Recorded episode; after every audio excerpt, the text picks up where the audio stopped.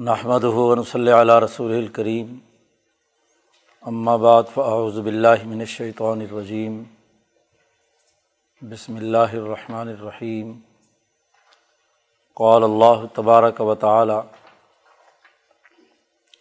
علامہ آدم الاسماء کلّہ ثم عرضهم على الملائکہ وقال النبی صلی اللہ علیہ وسلم لا تزال طائفة من امتی قائمین علی الحق، لا یضرهم من خالفهم. صدق اللہ مولان العظیم و صدق رسول النبی الکریم معزز دوستو، حضرت آدم علیہ السلام سے متعلق واقعات کا تذکرہ گزشتہ خطبے سے جاری ہے۔ دو واقعات حضرت آدم علیہ السلام سے متعلق کل کے خطبے میں بیان کیے گئے تھے۔ ان واقعات کا جو بنیادی اثاثی اصولی خاکہ ہے، وہ شاہ صاحب پہلے بیان کر چکے ہیں کہ حضرت آدم علیہ السلام کوئی ایک فرد نہیں تھے، بلکہ پوری نوع انسانیت ان کے اندر سموئی ہوئی تھی۔ اور دوسرا یہ کہ وہ ان کا جسم ایک مثالی وجود لیے ہوئے تھا اور واہ کی ہمتوں اور روحانیتوں کی وجہ سے۔ تو وہ جنت میں قیام پذیر تھے اور پھر انہیں جنت سے دنیا میں بھیجا گیا۔ اور تیسرا یہ کہ ان کی روح روح ملاکوتی اور روح حیوانی دونوں کے باہمی ملاپ سے ان کی عقل اتنی کامل اور مکمل ہوئی کہ وہ بہیمی دائرے سے متعلق تمام امور پر بھی پوری گرفت رکھتی تھی غور و خوض کی اس میں صلاحیت اور استعداد تھی اور ملاکوتی معاملات یا علوم جو ہیں، انہیں حاصل کرنے کی ان میں اعلیٰ درجے کی اہلیت اور صلاحیت تھی۔ ان تینوں اصولوں کی روشنی میں دو واقعات کل بیان کیے گئے ہیں۔ نوع انسانیت کے اعزاز و اکرام کے لیے جب تک اس عرض پر انسانیت رہے گی، فرشتوں اور دیگر مخلوقات سے سجدہ کروایا گیا۔ پہلا واقعہ یہ تھا۔ اور اسی موقع پر انسانیت کا دشمن ابلیس، اس کی شیطنت اور دشمنی ظاہر ہوئی۔ وہ بھی نوع انسانیت جب تک قائم ہے تو دشمن بھی ساتھ ساتھ چلے گا۔ اس لیے کہ ٹکراؤ اور مزاحمت سے ہی امتحان ہونا ہے کہ کون صحیح ہے اور کون غلط ہے۔ دوسرا واقعہ جو بیان کیا گیا تھا، وہ تقریب تھی اس درخت کو کھانے سے متعلق کہ جس کی وجہ سے حضرت آدم علیہ السلام کو دنیا میں بھیجا گیا۔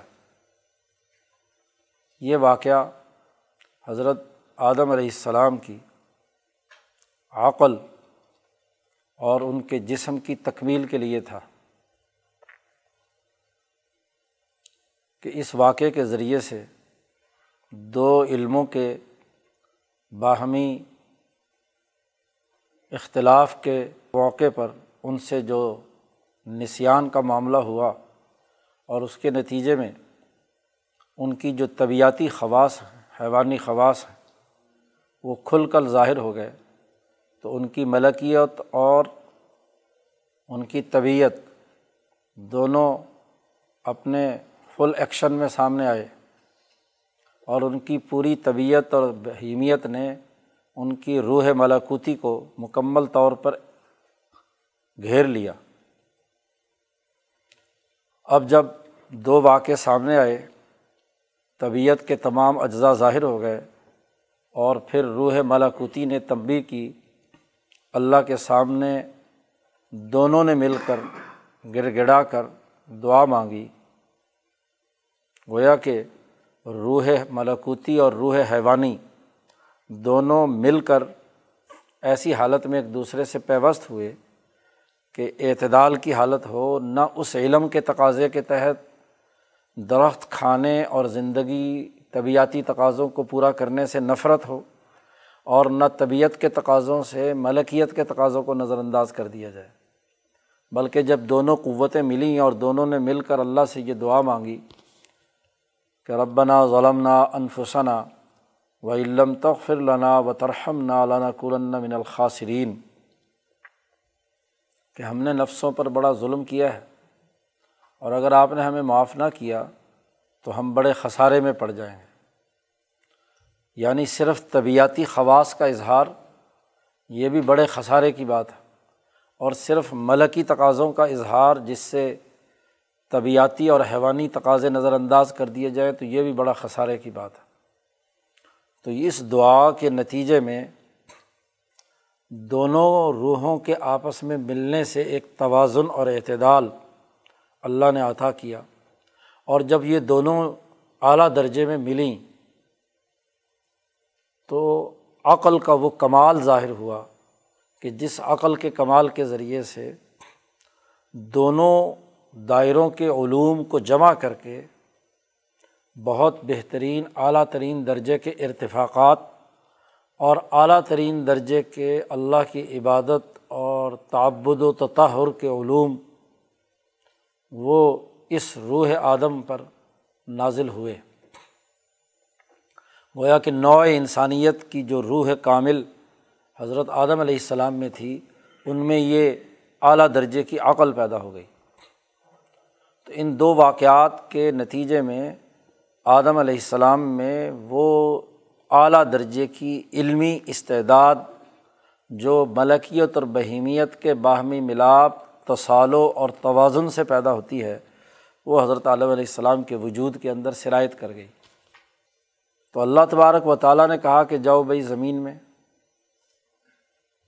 اس غلطی کے نتیجے میں جو خیر کا پہلو سامنے آیا ہے اور جو ایک اجتماعی طاقت پیدا ہوئی ہے، علمی استعداد اور صلاحیت پیدا ہوئی ہے، عقلی بلندی اور شعور پیدا ہوا ہے۔ اس کو کام میں لا کر دنیا میں کردار ادا کرنے کے لیے، خلافت کی ذمہ داریاں نبھانے کے لیے دنیا میں جاؤ۔ اب یہاں سے تیسرا واقعہ کا آغاز ہوتا ہے۔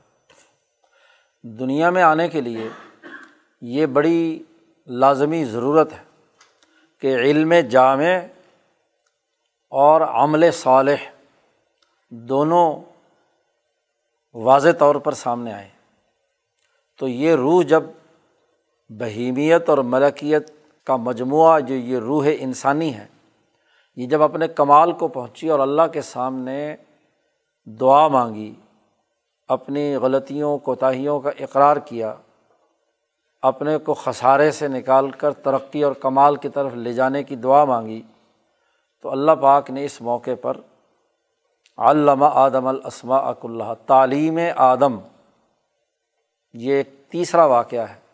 جو حضرت آدم علیہ السلام کے ساتھ وقوع پذیر ہوتا ہے۔ اللہ پاک نے آدم علیہ السلام کو اسمائے کائنات سکھائے، جن علوم کی دنیا میں ضرورت تھی۔ اور چونکہ دنیا میں آنا ہے، تو سب سے پہلے جو بنیادی علوم عطا کیے گئے، وہ علم الارتفاقات سے متعلق تھے۔ شاہ صاحب نے یہاں اس موقع پر تعلیم آدم سے متعلق جن بنیادی علوم کا تذکرہ کیا ہے، ان میں سب سے پہلے علم الارتفاقات۔ اور علم الارتفاقات کے ضمن میں یہ بڑی بنیادی حقیقت واضح کی کہ اس علم کے نتیجے میں انسانی احتیاجات کیا ہیں، ان کا تعین۔ اور ان احتیاجات کی تکمیل کے لیے جو وسائل اور آلات ہیں، ان کا علم عطا کیا گیا۔ پھر یہ کہ ان وسائل اور آلات سے یہ انسانی احتیاجات جو دنیا میں زندگی بسر کرنے کے لیے لازمی اور ضروری ہیں، کیسے پورا ہوں گی؟ اس کی میچنگ کیسے ہوگی؟ وہ نظم و نسق جس کے ذریعے سے حضرت آدم علیہ السلام کو سکھایا گیا کہ یہ انسانی احتیاجات ہیں، اسے بھوک لگتی ہے، پیاس لگتی ہے، اس کی سب سے پہلی ضرورت اظہار معافی ضمیر ہے کہ وہ اپنی بات دوسرے کو سکھا سکے، سمجھا سکے کہ اس کو کیا مسئلہ درپیش ہے۔ اور پھر نکاح کیسے کرنا ہے، شادی بیاہ کے امور کیا ہیں، کھانے کا بندوبست کیسے کرنا ہے۔ وغیرہ وغیرہ۔ یہ علوم حضرت آدم علیہ السلام کے خیال میں، جب عقل طبیعت کے پردوں سے ہٹ کر تجرد اللہ اللہ کی طرف متوجہ ہوئی، تو یہ علوم آدم علیہ السلام کے خیال میں ڈالے گئے۔ اسی کو اللہ نے کہا ہے علامہ آدم الاسماء۔ کیونکہ اب یہ بہیمیت اور طبیعت ترقی کر کے انسانیت کے دائرے پہ آ گئی ہے اور ملکی صلاحیتیں اس میں شامل ہو گئی ہیں۔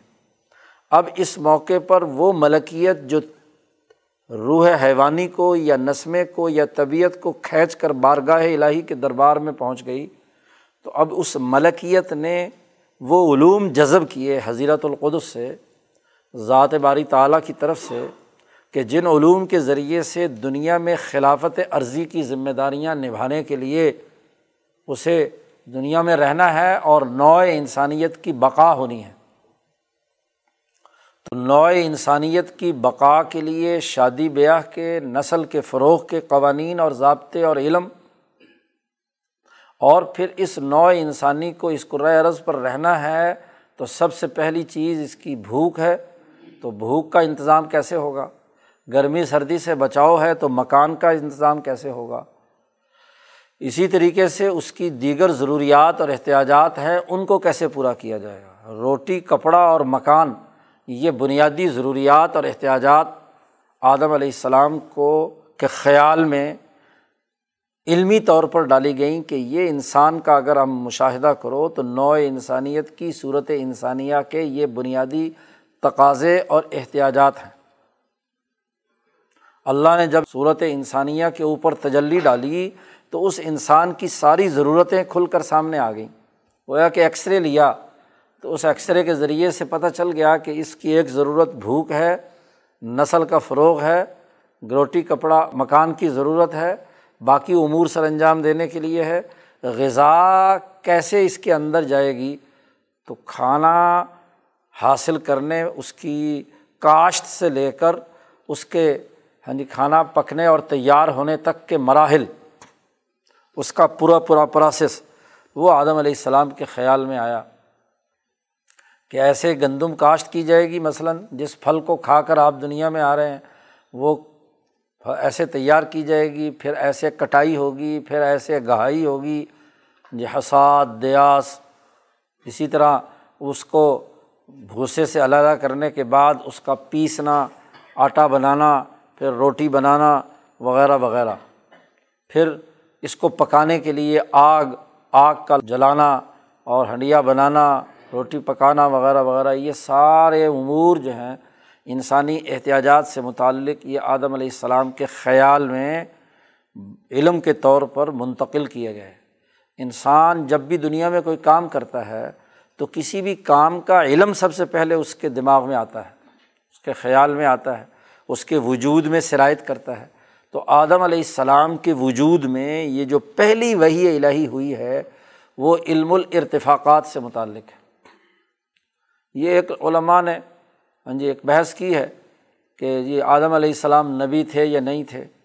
تو یہ بات ہاں جی بالکل طے شدہ ہے کہ آدم علیہ السلام نبی تھے۔ اس لیے کہ حضرت ابو ذر غفاری رضی اللہ تعالیٰ عنہ نے خود نبی اکرم صلی اللہ علیہ وسلم سے پوچھا کہ کیا آدم نبی تھے؟ تو آپ صلی اللہ علیہ وسلم نے فرمایا کہ ہاں نبی تھے۔ تو حضرت آدم علیہ السلام پر جو نبوت کا سب سے پہلا آغاز ہوا، وہ علم الارتفاقات سے ہوا۔ خلافت کی ذمہ داریاں نبھانے کے لیے یہ ضروری تھا۔ تو اس سے متعلق امور کا بنیادی علم دیا گیا۔ یہاں ابھی صرف گفتگو ہو رہی ہے، علم سے متعلق۔ عمل کی بات نہیں ہو رہی، یہ ایک الگ واقعہ ہے۔ تو ارتفاقات سے متعلق علوم دیے گئے۔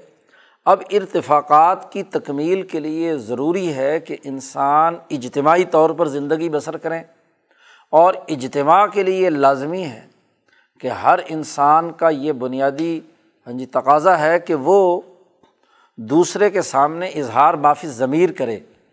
تو ایک بڑا اہم ترین علم حضرت آدم علیہ السلام کو اس موقع پر دیا گیا جس کا عنوان شاہ صاحب نے قائم کیا ہے، علم و تقتی الاسوات آواز جو ایک حیوان سے نکلتی تھی، حیوانی سطح پر، وہ ایک مسلسل آواز تھی۔ کوئی گدا، گھوڑا، اونٹ، کوئی بھی جانور جب کوئی آواز نکالتا ہے، تو حلق کے اختتام سے اقسائے حلق سے لے کر شفتین تک، وہ ایک لمبی آواز نکالتا ہے۔ چاہے وہ غرانے کی ہو، بولنے کی ہو، چیخنے کی ہو، چلانے کی ہو، ایک ہی آواز ہوتی ہے جس میں کوئی فرق اور امتیاز حیوانی سطح پر نہیں ہوتا۔ البتہ ہر جانور کی اپنی ایک مخصوص آواز ہوتی ہے۔ تو حضرت آدم علیہ السلام کو جو سب سے پہلا علم دیا گیا، ارتفاقات کے اس بنیادی احتیاجات کی تکمیل کے لیے اور اجتماعیت کے لیے علم الاتفاقات کے بعد وہ علم و تقتی الاسوات تھا کہ یہ جو آواز حلق سے لے کر پورے حیوانیت سے خارج ہوتی ہے، اس کو ٹکڑوں میں بانٹنا۔ اس کے نتیجے میں وہ حروف تہجی وجود میں آئے۔ یہی ایک آواز ہے جو حلق سے ہونٹوں تک آتی ہے، آ کی ایک مثلاً آواز ہے۔ تو اس کو ٹکڑوں میں بانٹ دیا۔ آ، با، تا، سا، ہا، خا سے لے کر یا تک۔ گویا کہ کل آواز بڑی سے بڑی کسی جانور میں ہو سکتی ہے تو وہ انتیس تیس حروفوں پر مشتمل ہے۔ کسی نے آگے پیچھے بعد میں اضافے کیے ہیں، ورنہ بنیادی حروف یہی ہیں جو عربی زبان کے ہیں۔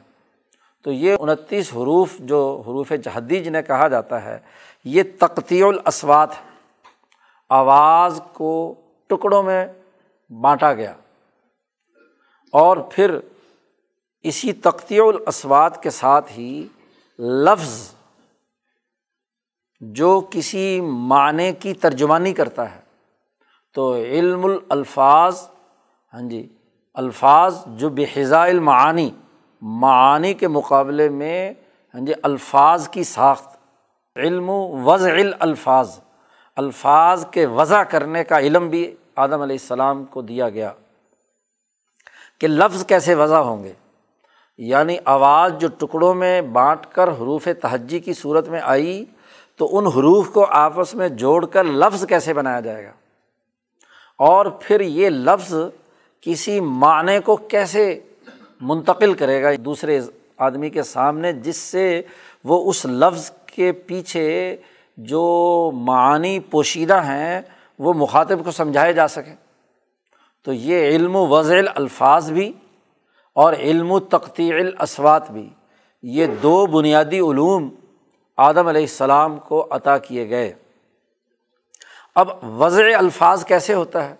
شاہ صاحب نے اس پر بھی بحث کی ہے اور واضح کیا ہے کہ الفاظ کا جو ابتدائی وضع کرنے کا انداز اور اسلوب تھا وہ یہ کہ انسان کے سامنے مختلف افعال، اجسام اور مختلف اقوال، آوازیں اس کے سامنے آتی ہیں۔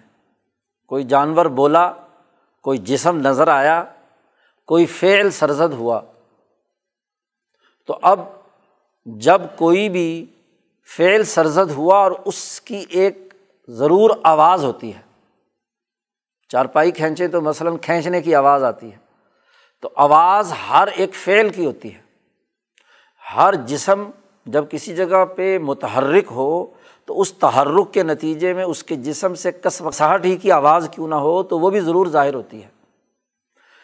اسی طریقے سے انسان یا جانوروں میں سے چڑیوں مختلف جو گرد و پیش میں ہیں، ان کے بولنے کی بھی ایک آواز ہوتی ہے۔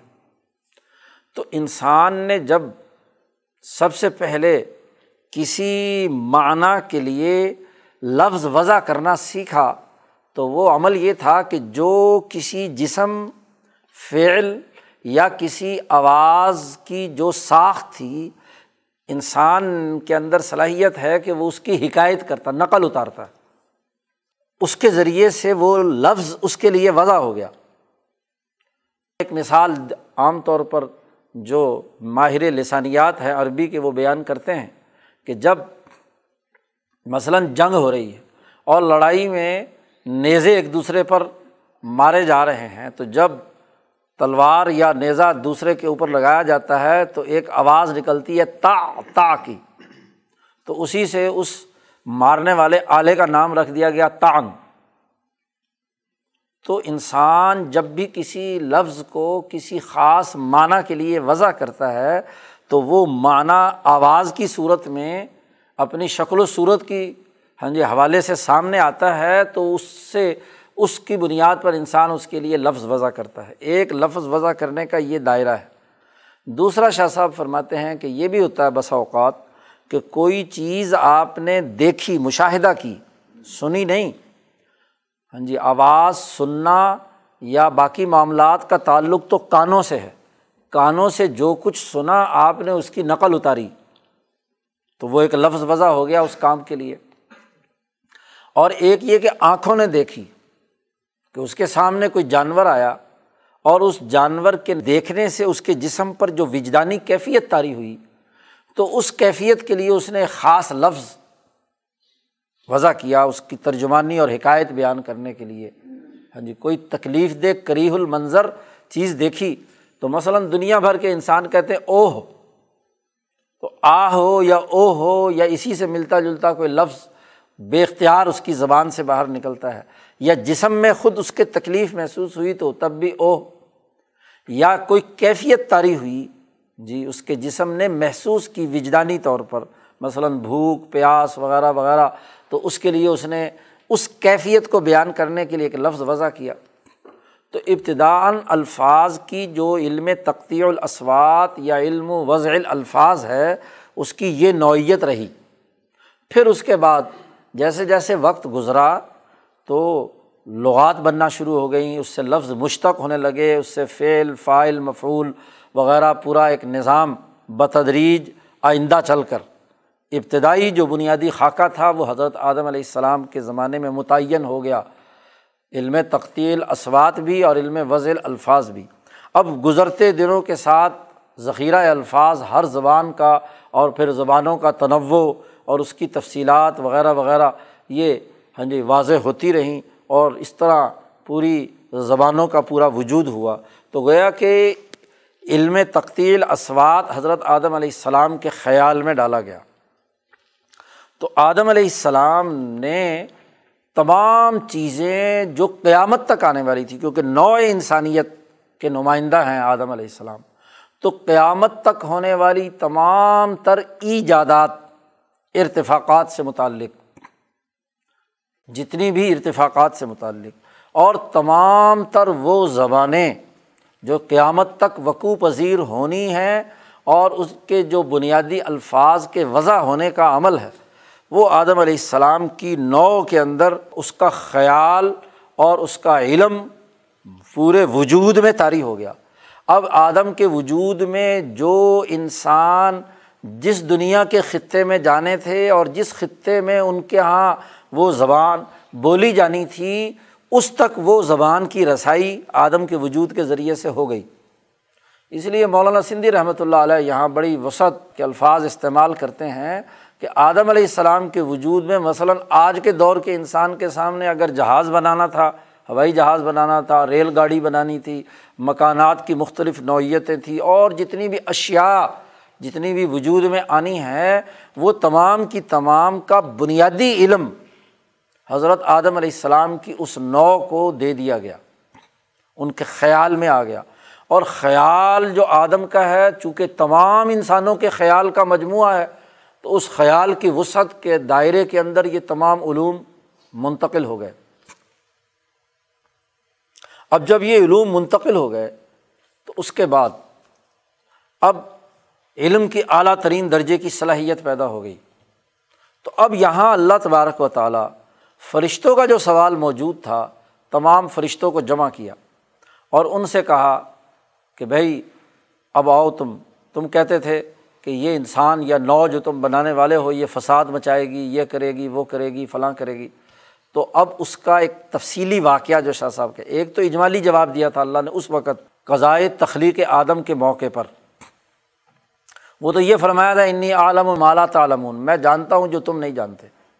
اب وہ جو علم اللہ کا تھا، اس کو عملاً مظاہرہ کیا گیا۔ اب وہاں شاہ صاحب یہ فرماتے ہیں کہ جو آدم کے خیال کے اندر اشیا آئیں، علم انہیں حاصل ہو گیا، ان کی معنویت حضرت آدم علیہ السلام کے وجود میں شرائط کر گئی، تو اللہ تبارک و تعالیٰ نے جتنی کائنات کے آخر تک چیزیں اس دنیا میں پیدا کرنی ہیں، ان کا وجود مثالی وہاں پیدا کیا۔ وہ تمام اشیا ان کو اس عالم مثال میں وہاں رکھا، کیونکہ ہر چیز جو دنیا میں آتی ہے اس کا پہلے ایک وجود مثالی ہوتا ہے وہاں۔ ایک ہر چیز کا اپنا ایک وجود روحانی ہے اور ایک اس کا وجود مثالی ہے۔ تو عالم مثال میں ان تمام اشیا کے ماڈل یا یوں کہہ لیجیے ماسٹر کاپی ہر چیز کی وہاں اللہ نے اسے وجود بخشا۔ اور پھر پوچھا فرشتوں سے کہ ذرا ان چیزوں کے استعمالات بتاؤ۔ یہ روٹی یہ مکان، یہ کپڑا، یہ فلاں چیز، یہ فلاں چیز، یہ فلاں چیز۔ جو بھی پیدا ہونے والی تھی دنیا میں، تو ان کے نام بتاؤ۔ جی کیا نام ہے ان کے؟ سما ارضم الملائکتی، پیش کیا انہیں۔ جی علامہ آدم الاسما اک اللہ سما ارضم الملائکتی۔ پھر ان تمام اسما سے متعلق جتنی بھی اشیا اور تمام چیزیں تھیں وہ ان کے سامنے پیش کر کے ان سے پوچھا کہ امبیونی بھی اسمائی ہاؤلائی کہ یہ ماڈل رکھا ہوا ہے چولہے کا، ذرا بتاؤ یہ چولہا کیا ہے اور کس کام کے آتا ہے؟ یہ ماڈل رکھا ہوا ہے مکان کا، تو مکان کیا ہے اور مکان کس استعمال میں آتا ہے؟ یہ کپڑا کیا چیز ہوتی ہے؟ اس کو بنایا کیسے جاتا ہے؟ یہ کھڈی کیا ہے؟ یہ فلاں فلاں فلاں جو بھی۔ آج کل کی اگر تمام ایجادات بھی سامنے رکھ لی جائیں تو ان کے استعمالات بھی آپ فرشتوں سے پوچھیں کہ بتاؤ ہم بھی انہیں بھی اسمائے آولائی ان کن تم صادقین، اگر تم سچے ہو تو بتاؤ۔ اب معاملہ یہ تھا کہ فرشتے ان چیزوں سے با برا ہے نہ انہیں بھوک لگتی ہے کہ روٹی کی قدر و قیمت انہیں معلوم ہو۔ جی وہ تو روبوٹ کی طرح کام کرتے ہیں یہاں تو روبوٹ کو توانائی کی ضرورت ہوتی ہے، ان کو تو اس کی بھی ضرورت نہیں، وہ خود ہی توانائی کا منبع اور مرکز ہے نہ انہیں گرمی لگتی ہے، نہ سردی لگتی ہے، نہ ان کی وہ احتیاجات ہیں جنہیں پورا کرنے کے لیے وہ اشیا ان کے سامنے آئیں۔ نہ مکان کی ضرورت ہے، نہ لباس کی ضرورت ہے، نہ کسی اور چیز کی ضرورت ہے۔ تو وہ ان کے نام کیا بتائیں؟ امبیونی بھی اسمائے ہا ان کن تم صادقین، تو انہوں نے کہہ دیا لا علم والا اللہ ما علم تنا اللہ پاک ہمارے پاس کوئی ان کے بارے میں علم نہیں ہے، جو علم آپ نے ہمیں دیا ہے، جس دائرے سے متعلق جو باتیں ہمارے سفرد کی جاتی ہیں، وہ ہمیں معلوم ہے۔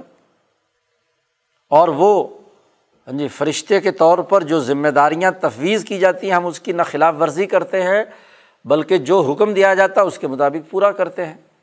تو ان ضروریات انسانی سے متعلق ہمارا کوئی علم نہیں ہے، تو اس لیے ہمیں تو کچھ نہیں معلوم۔ اللہ میاں نے آدم علیہ السلام سے پوچھا کہ ہاں بتاؤ، یہ روٹی کس کام آتی ہے؟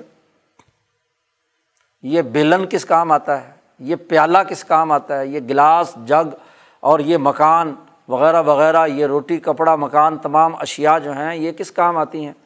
تو آدم نے فر فر بتلا دیا کہ بھائی یہ میری یہ حاجت ہے۔ اس حاجت کو پورا کرنے کے لیے مجھے ان چیزوں کی ضرورت ہے۔ مجھے یہ ضرورت تھی اس کے لیے میں نے یہ وضع کیا، یہ الفاظ ہیں، یہ معنی ہیں، یہ یہ ہے یہ یہ ہے یہ زبانیں ہیں، زبانوں کا تنوع ہے ہاں جی یہ تہذیب ہے، یہ ثقافت ہے، وغیرہ وغیرہ، دنیا بھر کی جتنی بھی چیزیں تھیں، وہ آدم علیہ السلام نے فر فر بتلا دی۔ تو یہ علم ان کے خیال میں، اور نہ صرف خیال میں کہ وہ وجود روحانی کے طور پر یا وجود معنوی کے طور پر موجود ہو، بلکہ اس کا وجود مثالی بھی وہاں اللہ تبارک و تعالیٰ نے سامنے رکھ کر فرشتوں سے کہا کہ اس کا جواب دو۔ ان کے پاس جواب نہیں تھا۔ آدم نے اپنی علمی صلاحیت اور عقلی برتری کی بنیاد پر ان تمام چیزوں کے جوابات دے دیے۔ پھر نہ صرف یہ، بلکہ ان کے استعمالات کے جو طریقے تھے، خاندانی نظام، قومی نظام، بین الاقوامی نظام اور اس سے متعلق جو امور اور اس کا پورا منحج وہ تمام کے تمام علوم آدم نے وہاں فر فر بیان کر دیے۔ کیونکہ پوری نوع انسانیت کی نمائندگی کر رہے ہیں اور آخری انسان تک پیدا ہونے والا ہر فرد بشمول ہم سب بھی اس وقت وہاں موجود ہے تو وہاں آدم علیہ السلام نے جب علم کی اپنی برتری ثابت کی تو اب فرشتوں سے اللہ نے کہا کہ بھائی دیکھو، اب معلوم ہوا تمہیں، پتہ چل گیا تمہیں کہ میں جو علم رکھتا تھا وہ تمہارے پاس علم نہیں ہے۔ یہ ایک نئی مخلوق اور ایک نئی نو وجود میں آئی ہے۔ اس کی علمی صلاحیت اور استعداد یہ ہے، اس لیے سب کے سب سجدہ کرو۔ کہ تم اس نو انسانیت کی خدمت کرو گے آخری انسان تک دنیا میں موجود ہے، تو تمام انسانیت کے لیے جو یہ چاہے، اس کے مطابق تمہیں کام کرنا ہے اچھا چاہے یا برا چاہے۔ کلن نمد ہاؤلائی و ہاؤلائی من عطائی ربک۔ تیرے رب کی عطا سے ہم ان کی بھی مدد پہنچاتے ہیں، ان کی بھی مدد پہنچاتے ہیں۔ کیونکہ میں نے ان کو امتحان کے لیے پیدا کیا ہے۔ لیب الوکم ایکم احسن و عملہ تاکہ میں ان کو آزماؤں کہ ان میں سے اچھا عمل کرنے والا کون ہے۔ تو جب ایک امتحان گاہ میں انہیں اتارا جا رہا ہے دنیا میں خلافت کی ذمہ داریوں کے لیے، تو امتحان گاہ میں برے کام سے روکنے کے لیے کوئی عمل نہیں ہوگا۔ اور نہ اچھے کام کے کرنے کے لیے فرشتوں کی طرف سے کوئی عمل دخل اس حوالے سے نہیں ہوگا کہ وہ زبردستی کرائیں بغیر ان کے ارادے کے۔ انسان پہلے ارادہ کرے گا، تو جب اگر نیکی کا ارادہ کرے گا، تو پھر فرشتے اس کے لیے دعا بھی کرتے ہیں، مرد بھی پہنچاتے ہیں۔ اور اگر یہ برے کا ارادہ کرے، تو جو برا کام کرنے کی طرف جانا چاہتا ہے، تو اور اس کے لیے جو اس کو وسائل ضروری ہے جو اس کو مطلوبہ امور ہیں وہ وہ بھی تمہیں مہیا کرنے ہیں۔ تو ایسی علمی استعداد تعلیم آدم کے ذریعے سے اس واقعے نے آدم علیہ السلام اور پوری نو انسانی میں علوم کے انبار لگا دیے۔ اور ان علوم کا تعلق خاص طور پر اس موقع پر علوم ارتفاقات کے ساتھ تھا، کیونکہ علوم تعبد اور علوم تطہر، پاکیزگی تہارت اور اللہ کی عبادت کے حوالے سے تو فرشتوں کے پاس بہت بڑا علم موجود تھا۔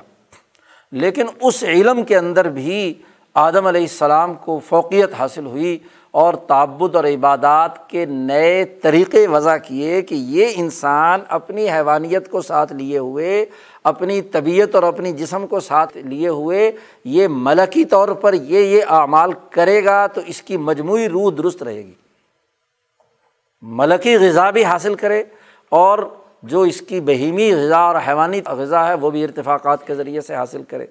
تو علوم تعبد و تطہر اور علوم ارتفاقات اور اس کے متعلقات دونوں علوم کی جامعت آدم علیہ السلام کو عطا کی گئی۔ اس واقعے نے آدم علیہ السلام کی علمی استعداد کو عروج پر پہنچا دیا۔ اب اس کے بعد ایک چوتھا واقعہ وقوع پذیر ہوتا ہے۔ تین واقعات یہ مکمل ہو گئے۔ جب علمی استعداد مکمل ہو گئی اور علوم کے بہت سے شعبے شامل ہو گئے، تو ایک دن حضرت اعظم علیہ السلام بیٹھے ہوئے ہیں۔ شاہ صاحب بیان کرتے ہیں کہ ایک دن بیٹھے ہوئے ہیں۔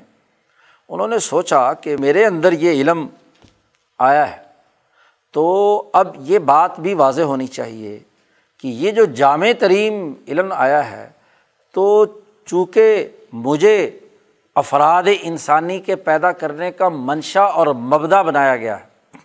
میں نو انسانیت کا نمائندہ ہوں۔ تو ذرا یہ جو میرے وجود سے پیدا ہونے والی میری اولاد ہے، اس اولاد پر ان کے علم کا فوکس ہوا۔ ان کے خیال میں یہ بات راسخ ہوئی کہ یہ میری اولاد میرے سامنے آنی چاہیے۔ اور کیا ان کے اندر بھی یہ علمی استعداد فطری طور پر موجود ہے یا نہیں؟ تو اس کا مجھے مشاہدہ ہونا چاہیے۔ یہ وہ واقعہ ہے جس کا تعلق میساک الست کے ساتھ ہے۔ قرآن حکیم نے جسے بیان فرمایا ہے صورت العراف میں کہ جب تیرے رب نے حضرت آدم علیہ السلام سے ایک عہد اور میساک لیا تھا وحیض خز ربو کا مم بنی آدمہ بنی آدم سے ایک میساک اور عہد لیا تھا، تو اس واقعے کا قرآن حکیم نے یہاں تذکرہ کیا ہے۔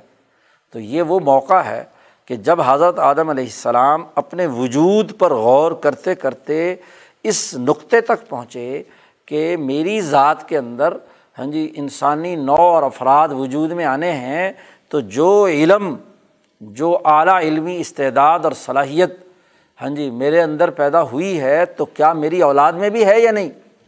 اور میری اولاد کتنی کہ تو اللہ تبارک و تعالیٰ نے آدم علیہ السلام کے اس خیال کی تکمیل کے لیے ان کی پشت پر ہاتھ پھیرا اور ان کی جتنی بھی قیامت تک پیدا ہونے والی روحیں تھیں، ان کا وجود مثالی سامنے آ گیا۔ تمام کے تمام پیدا ہو گئے۔ بہاری کے الفاظ میں ہے کہ نسم و بنی ہی ان کی اولاد کے نسمیں، ان کی روحیں، ان کے نفوس۔ عالم مثال میں وجود مثالی کے ساتھ تمام ارواح آدم علیہ السلام کے سامنے جمع ہو گئیں۔ اور ایک دوسری روایت میں یہ الفاظ بھی ہیں جو مسند احمد میں امام احمد ابن حنبل نے نقل کی ہے اور امام شاہ ولی اللہ صاحب نے تفہیمات الہیہ میں الگ مستقل اس روایت کی تصحیح اور تصدیق کی ہے، کیونکہ وہ آٹھ دس صحابہ سے مروی ہے۔ کہ آدم علیہ السلام کے اللہ پاک نے دائیں کندھے پر جی ایک ضرب لگائی اور اس ضرب کے نتیجے میں دائیں کندھے سے مخلوقات جو ان کی اولاد پیدا ہونے والی تھی وہ پیدا ہوئی اور وہ اتنی سفید چمکدار موتیوں کی طرح، ہیرے کی طرح چمک رہی تھی۔ بیضا اور دوسرے کندھے، بائیں کندھے پر کتف یسرا پر کیا ہے؟ چوٹ لگائی۔ تو وہاں سے کیا ہے؟ اولاد نکلی اور وہ کالی سیاہ۔ جی۔ اور اللہ پاک نے فرمایا کہ بھائی یہ جو سفید ہیں، یہ میں نے جنت کے لیے پیدا کیے ہیں۔ اور ولست ابالی، مجھے کسی کی پرواہ نہیں ہے۔ اور یہ جو میں نے دوسری طرف پیدا کیے ہیں، یہ جہنم کے لیے پیدا کیے ہیں۔ اور ولست ابالی، مجھے کسی کی پرواہ نہیں ہے، کوئی کچھ کہے۔ تو مخلوقات آدم پوری کی پوری وجود میں آئی۔ اب اس پوری کی پوری مخلوقات جنتی تھے یا جہنمی، وہ وجود میں آ گئے۔ تو اب وہاں اللہ تبارک و تعالیٰ نے ان کی اصل جبلت اور فطرت۔ ایک تو اس کا نسمہ یعنی جو اوپر وجود وجود طبعی ہے، اور ایک اس کے اندر روح ملاکوتی روح ملاکوتی کی وجہ سے تو انسان وجود میں آیا ہے، چاہے وہ جہنمی ہے یا جنتی ہے، ایک نفس وجود میں آیا ہے۔ تو اس کی اس روح ملاکوتی میں وہ نقطۂ نورانی موجود تھا کہ جس نقطۂ نورانی سے یہ سوال کیا گیا کہ السط برب کم کیا میں تمہارا رب نہیں ہوں؟ تو سب نے کہا، بلا ہاں شہیدنا اعلیٰ انفسینہ ہم اپنے نفسوں پر خود گواہی دیتے ہیں کہ ہاں آپ ہمارے رب ہیں۔ جی۔ اپنے نفسوں کے خلاف خود گواہی دے رہے ہیں وہاں۔ جنتی تو دے ہی رہے ہیں، وہ تو دل و جان سے دے رہے ہیں۔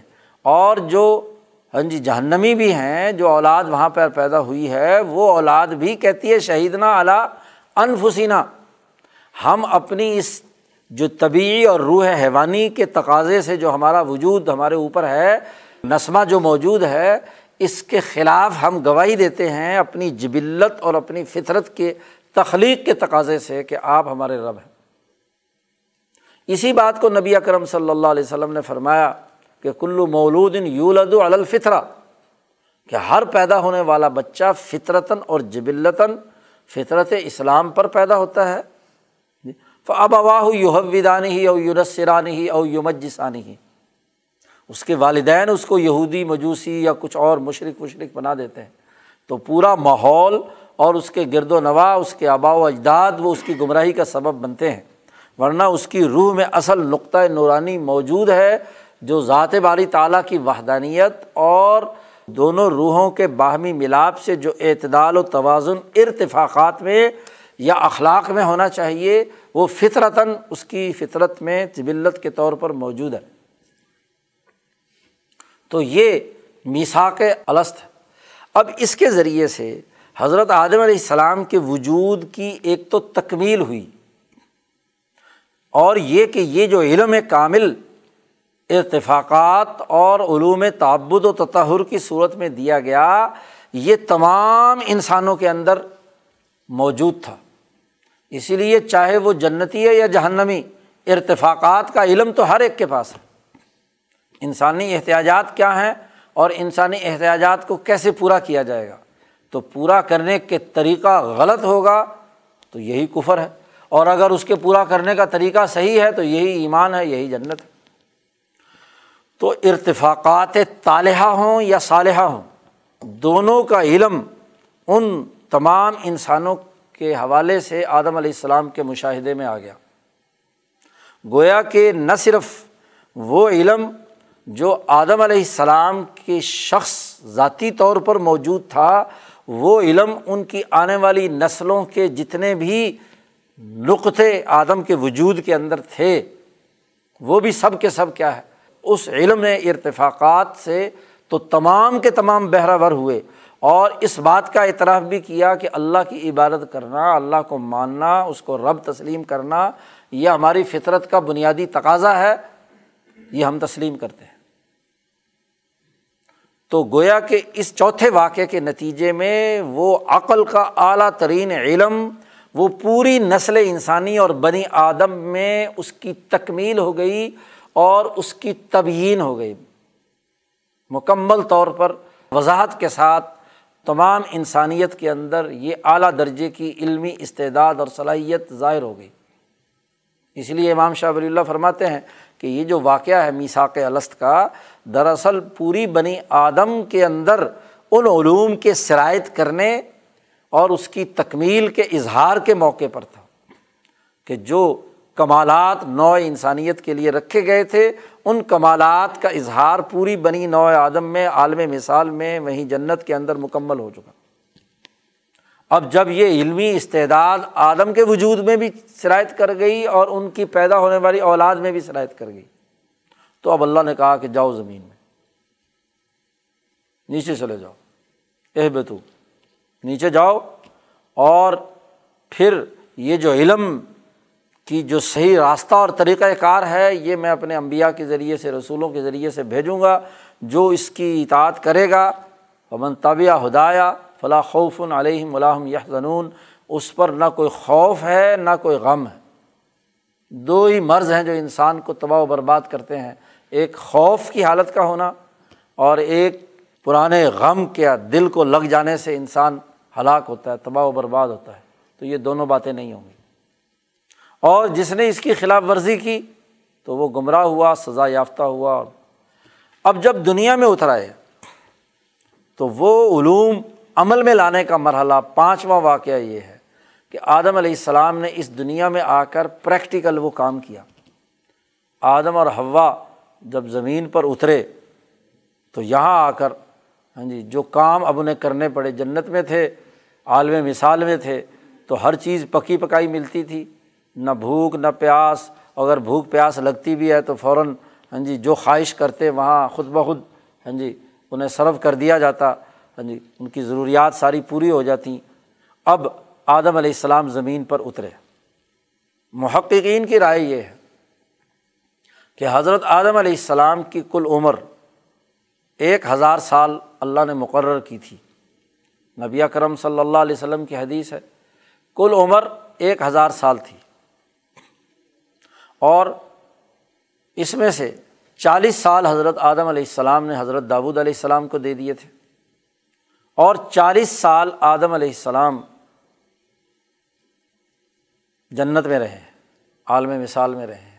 پیدائش سے لے کر چالیس سال جنت میں رہے۔ ہیں اور وہیں عالم مثال میں جب ساری مخلوق پیدا ہوئی تھی، تو اس مخلوق کے تمام جتنے بھی معاملات ہیں وہ عہد الست میں تمام مخلوق سامنے آئی تو اس موقع پر ایک واقعہ وقوع پذیر ہوا تھا، جس کو حضرت شاہ عبدالعزیز دہلوی رحمۃ اللہ علیہ نے ایک حدیث کی روشنی میں بیان فرمایا ہے کہ نبی اکرم صلی اللہ علیہ وسلم نے فرمایا کہ جب حضرت آدم علیہ السلام کی ساری اولاد سامنے آئی تو آدم علیہ السلام جب اپنی اولاد پر نظر دوڑائی تو انہیں اس میں کچھ ایسے بیٹے نظر آئے جن میں عجیب و غریب چمک اور روشنی تھی۔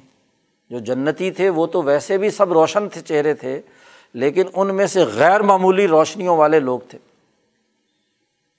تو اللہ تبارک و تعالیٰ سے آدم علیہ السلام نے پوچھا کہ یہ لوگ کون ہیں؟ تو اللہ نے بتلایا کہ یہ آپ کی اولاد میں وہ لوگ ہیں جنہیں امبیا اور رسول بنایا جائے گا۔ اچھا اور وہ یہ بات واضح ہو گئی تو ایک نبی، ان میں سے ایک نبی، ان میں عجیب و غریب رنگ، چمک، مختلف کوئی رنگ آ رہے تھے، جا رہے تھے، چمک، دمک، بالکل ہی تمام امبیا سے مختلف تھی۔ تو آدم علیہ السلام نے اللہ سے پوچھا کہ یہ میرا بیٹا کون ہے؟ تو اللہ پاک نے فرمایا کہ یہ داود علیہ السلام۔ اللہ سے آدم علیہ السلام نے پوچھا کہ بھائی اس کی عمر کتنی مقرر کی ہے؟ جی۔ کتنی عمر مقرر کی ہے؟ تو اللہ پاک نے فرمایا کہ اس کی عمر ساٹھ سال ہے۔ آدم علیہ السلام نے کہا عجیب بات ہے۔ اتنا میرا خوبصورت بیٹا چمک دمک والا اور اس کی عمر اتنی تھوڑی سی ساٹھ سال۔ تو اس کی عمر تو زیادہ ہونی چاہیے۔ اللہ نے کہا کہ جو تقدیر میں لکھا جا چکا ہے وہ اس کے مطابق اس کی ساٹھ سال ہی عمر ہے۔ اس میں تبدیلی کی کوئی اور صورت ہو سکتی ہے، کوئی آدمی اپنی عمر اسے دے دے۔ تو آدم علیہ السلام نے کہا اچھا چلو میرا اتنا پیارا بیٹا ہے، تو میری ہزار سال میں سے اس کو چالیس سال دے دو۔ اللہ میاں نے فرشتوں سے کہا کہ بھی آدم سے لکھوا لو۔ تو تحریر لکھوا لی۔ لوہے محفوظ کے اس ریکارڈ میں وہ فائل بھی رکھ دی گئی کہ جی اب آدم کی عمر جو ہے وہ نو سو ساٹھ سال ہے اور چالیس سال انہوں نے عمر اپنی کٹوا کر داود علیہ السلام کی کھاتے میں لکھ دی ہے، تو اب ان کی ساٹھ کے بجائے سو ہوگی۔ تو ایک تو یہ، اب جب کہتے ہیں کہ جب واقعہ آدم علیہ السلام کی روپ قبض کرنے کے لیے فرشتہ آیا، نو سو ساٹھ سال بعد، عمر کے نو سو ساٹھ سال بعد، تو آدم علیہ السلام نے کہا، میری تو عمر ایک ہزار سال ہے، تو ابھی تو میرے چالیس سال باقی ہیں۔ فرشتے نے کہا کہ بھائی، آپ پہلے لکھ کے دے چکے ہیں، آپ نے داود کو دیے تو پھر حضرت آدم علیہ السلام نے اس پر بات چیت اور گفتگو کی، تو اللہ میاں نے وہ دستاویزات سامنے رکھ دیے کہ دیکھو، یہ تم نے لکھ کر دیا ہوا ہے۔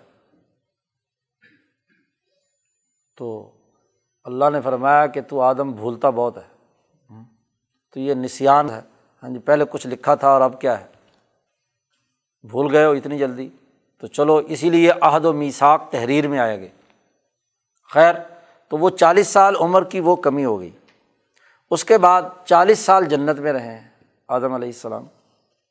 اس کے بعد آدم علیہ السلام دنیا میں آتے ہیں۔ اب محققین نے جب انسانی تاریخ شروع کی ہے، تو تاریخ انسانیت کا آغاز کہاں سے ہوا؟ کسی نے پیدائش آدم سے تاریخ انسانیت کا آغاز کیا ہے۔ کسی نے کسی اور دائرے سے حضرت شاہ رفیع الدین دہلوی رحمۃ اللہ علیہ، جو شاہ ولی اللہ صاحب کے صاحبزادے ہیں، انہوں نے تاریخ انسانیت پر ایک رسالہ لکھا ہے مختصر سا۔ اور جو محققین علمائے بنی اسرائیل اور علمائے اسلام ان کے نقطۂ نظر کو سامنے رکھ کر تاریخ مرتب کی ہے، تو انہوں نے حضرت آدم علیہ السلام سے انسانیت کی تاریخ کا آغاز اس وقت سے کیا ہے کہ جس تاریخ کو آدم علیہ السلام آسمان سے نیچے زمین پر آئے ہیں، کیونکہ اس زمین پر انسانیت کی تاریخ کا اعتبار ہوگا۔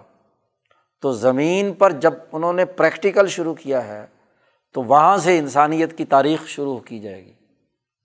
تو گویا کہ آدم علیہ السلام کے چالیس سال وہاں رہنے کے بعد ہاں جی سمجھ لو کہ اس دنیا میں چالیس سال کے بعد سے جو سن شروع ہوا، اس سے سن حبوتی، کہ حبوت یعنی نیچے اترنا، زمین پر آنا، وہاں سے انسانی تاریخ شروع ہوگی۔ تو حضرت شاہ رفیع الدین صاحب نے سن حبوتی سے آغاز کر کے امبیا علیہم السلام کی جو عمریں تو رات سے معلوم ہوئی یا جو فلکیاتی حسابات سے معلوم ہوئی، اس کے حساب سے امبیا علیہم السلام کی عمریں نبی کرم صلی اللہ علیہ وسلم تک، بلکہ شرفی الدین صاحب نے اپنی سن تک وہ پوری ترتیب اس کی بیان کی ہے اپنے رسالہ فی تاریخ میں۔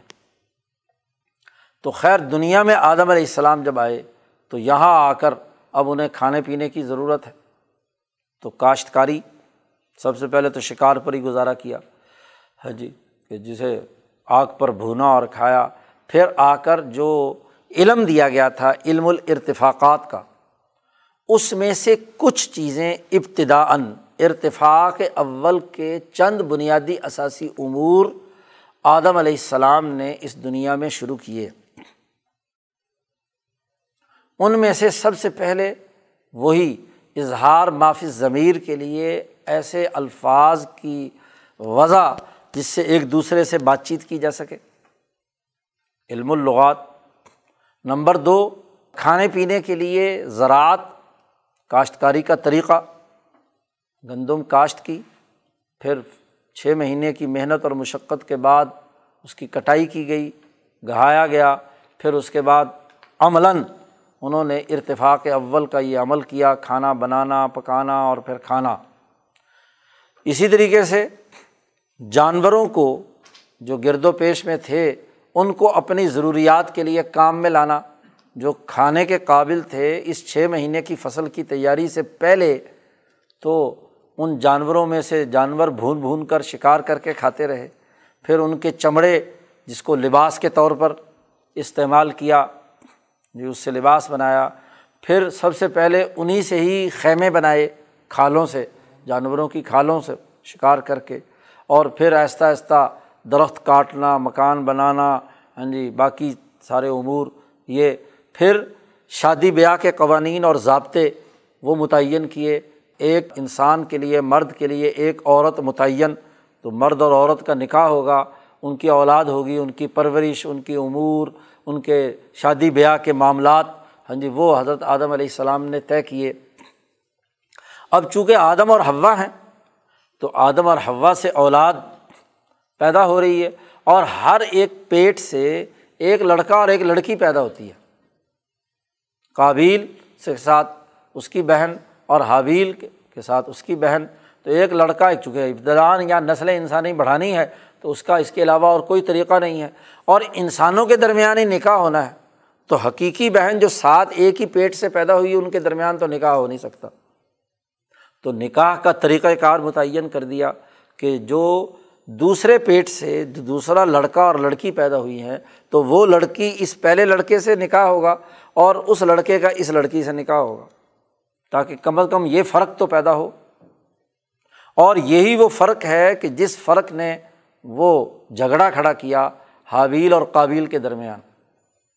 کہ قابیل کے ساتھ پیدا ہونے والی لڑکی نسبتاً زیادہ خوبصورت تھی، اور حابیل کے ساتھ پیدا ہونے والی لڑکی نسبتاً اتنی خوبصورت نہیں تھی۔ تو جیسا کہ عبداللہ ابن مسعود کی روایت میں موجود ہے، ابن کثیر نے یہ روایت نقل کی ہے کہ اس پر ان کے درمیان جھگڑا ہوا۔ قابل نے کہا کہ جناب، میرے ساتھ جو پیدا ہونے والی لڑکی ہے، وہ خوبصورت ہے، تو یہ یہ کیسے لے گا؟ میرا نکاح تو اسی سے ہونا چاہیے۔ جی۔ اور حابیل نے کہا کہ نہیں، ایسا نہیں، جو قانون ہے اس کے مطابق۔ تو آدم علیہ السلام نے فیصلہ کیا کہ بھائی، لڑائی جھگڑے کی ضرورت نہیں ہے۔ ایسے کرو کہ تم دونوں کے موقف سامنے آ گئے۔ جب دونوں کے موقف سامنے آ گئے، تو اب اپنے اپنے موقف کے مطابق ایک نظر مانو اللہ کے لیے۔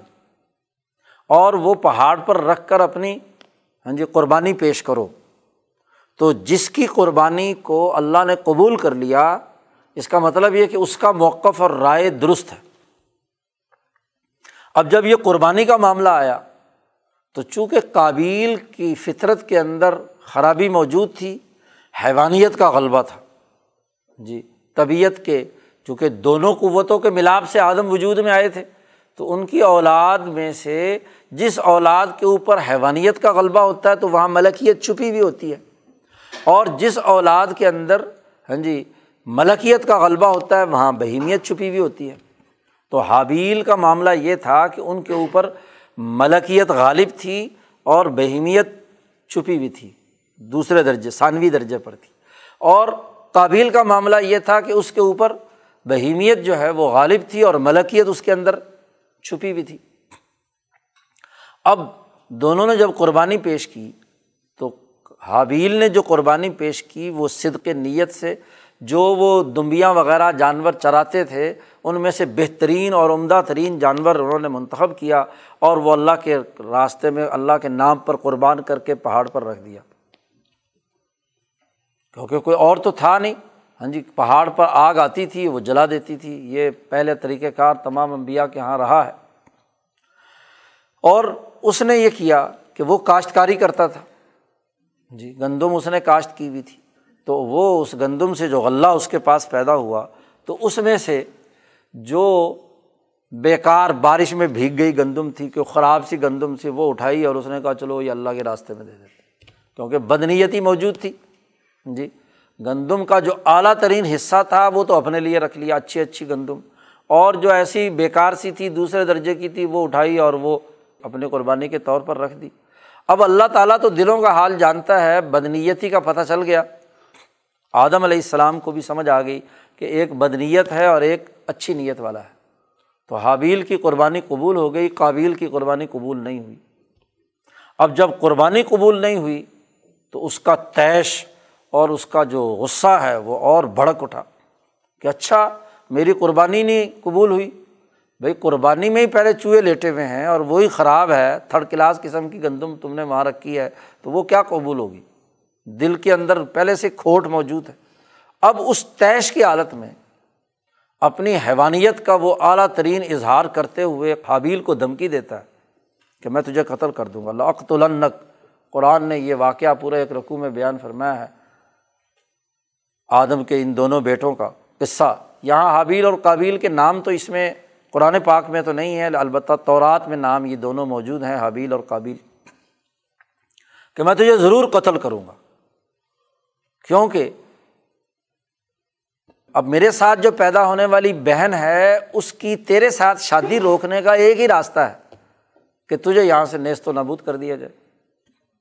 تو قتل کے درپے ہو گیا حبیل نے کہا کہ بھائی تو اگر غلط کام کرے گا تو میں بہرحال تم پر کوئی غلط قسم کا عمل، قتل انسانیت بہت بڑا جرم ہے، یہ اس کا ارتکاب میں نہیں کروں گا، میں تم پر ہتھیار نہیں اٹھاؤں گا۔ تو اللہ پاک کہتے فتوات الہ نفس ہو قتل عقی فقت الہ وہ جو بہیمیت عروج پر تھی، اس بہیمیت کے عروج کے موقع پر اس نے قتل کرنے کا ارادہ کیا اور قتل کر بھی دیا۔ اچھا اب قتل تو کر بیٹھا۔ پہلا قتل انسانیت کا۔ نبی اکرم صلی اللہ علیہ وسلم نے فرمایا کہ قیامت تک جتنے آدمی بھی قاتل ہوں گے، تو قتل کرنے والے کے قتل کا جرم کے اثرات قابل پر بھی پہنچیں گے۔ کیونکہ سب سے پہلے اس نے قتل انسانیت کی طریقہ جاری کیا ہے۔ تو سب سے پہلے جو غلط راستہ بتلاتا ہے، تو گویا کہ اس نے طریقہ بتلایا ہے کہ یہ غلط کام ہے، تو اس غلطی کا وہ بانی ہے تو وہ بھی سزا کا مستحق ہوگا قابل بھی۔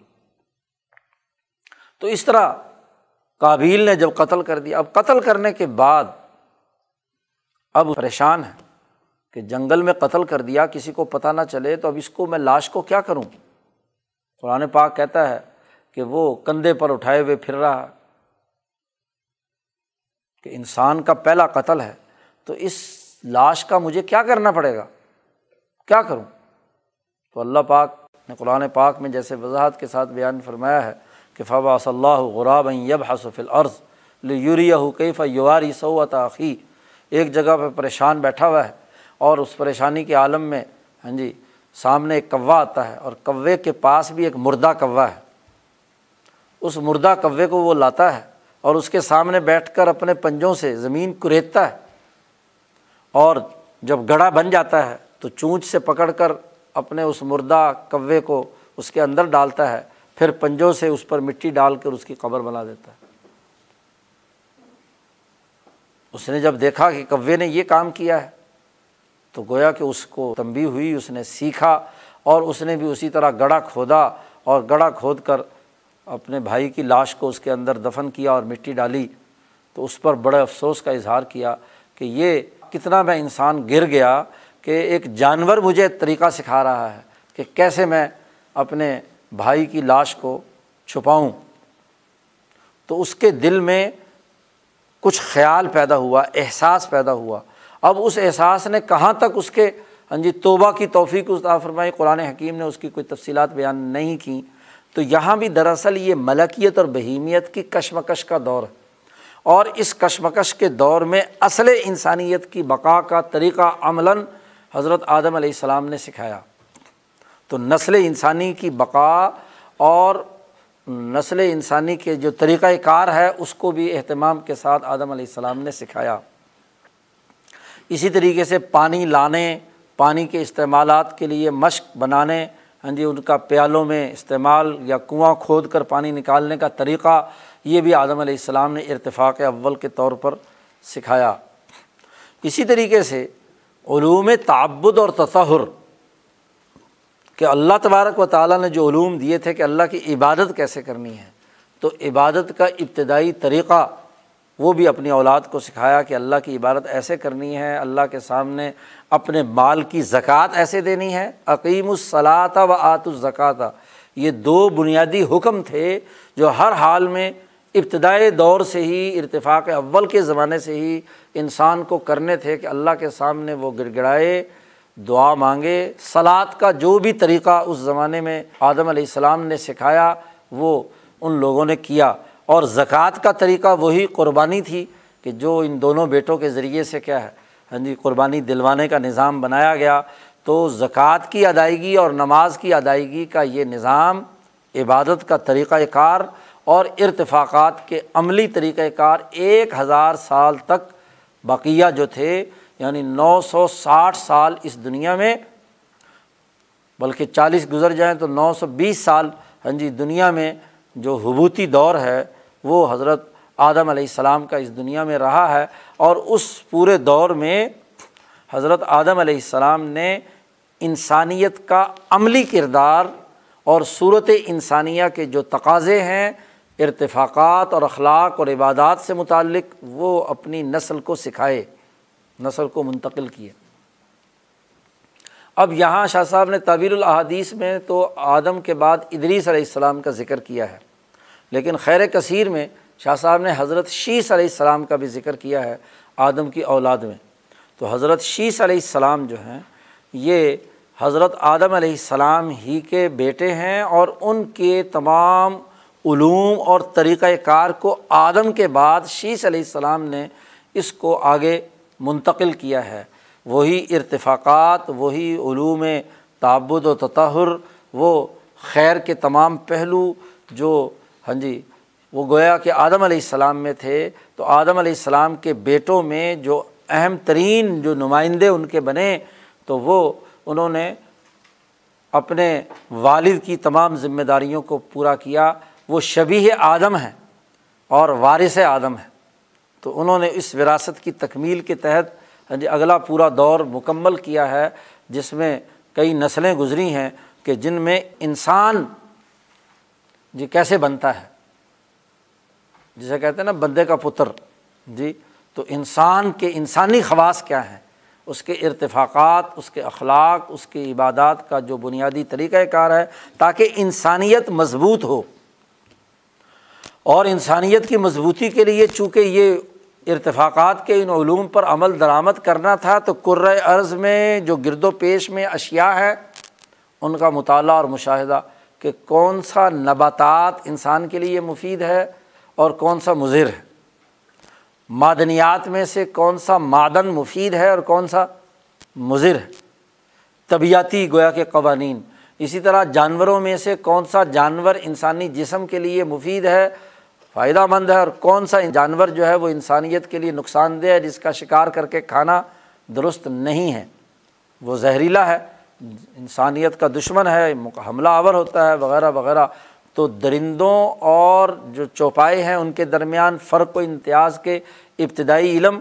تو جو بھی قرۂۂ عرض پر موجود ظاہری عرضی قوتیں اور خواص اور اشیا تھی، ان کے درمیان فرق و امتیاز اور انسانی حاجات کو پورا کرنے کے لیے ان کے استعمال کے طریقے اور طریقۂ انسانیت یا طریقۂ آدمیت آدم علیہ السلام اور ان کے بیٹوں کے زمانے میں مکمل کیا گیا۔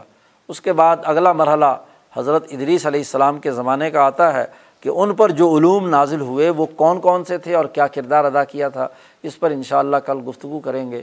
اللہ تعالیٰ ہمیں انبیاء علیہم السلام کے واقعات کو صحیح تناظر میں سمجھنے کی توفیق عطا فرمائے اور اس حوالے سے ہمارے علم و شعور اور عقل کو بلند فرمائے۔ اللہ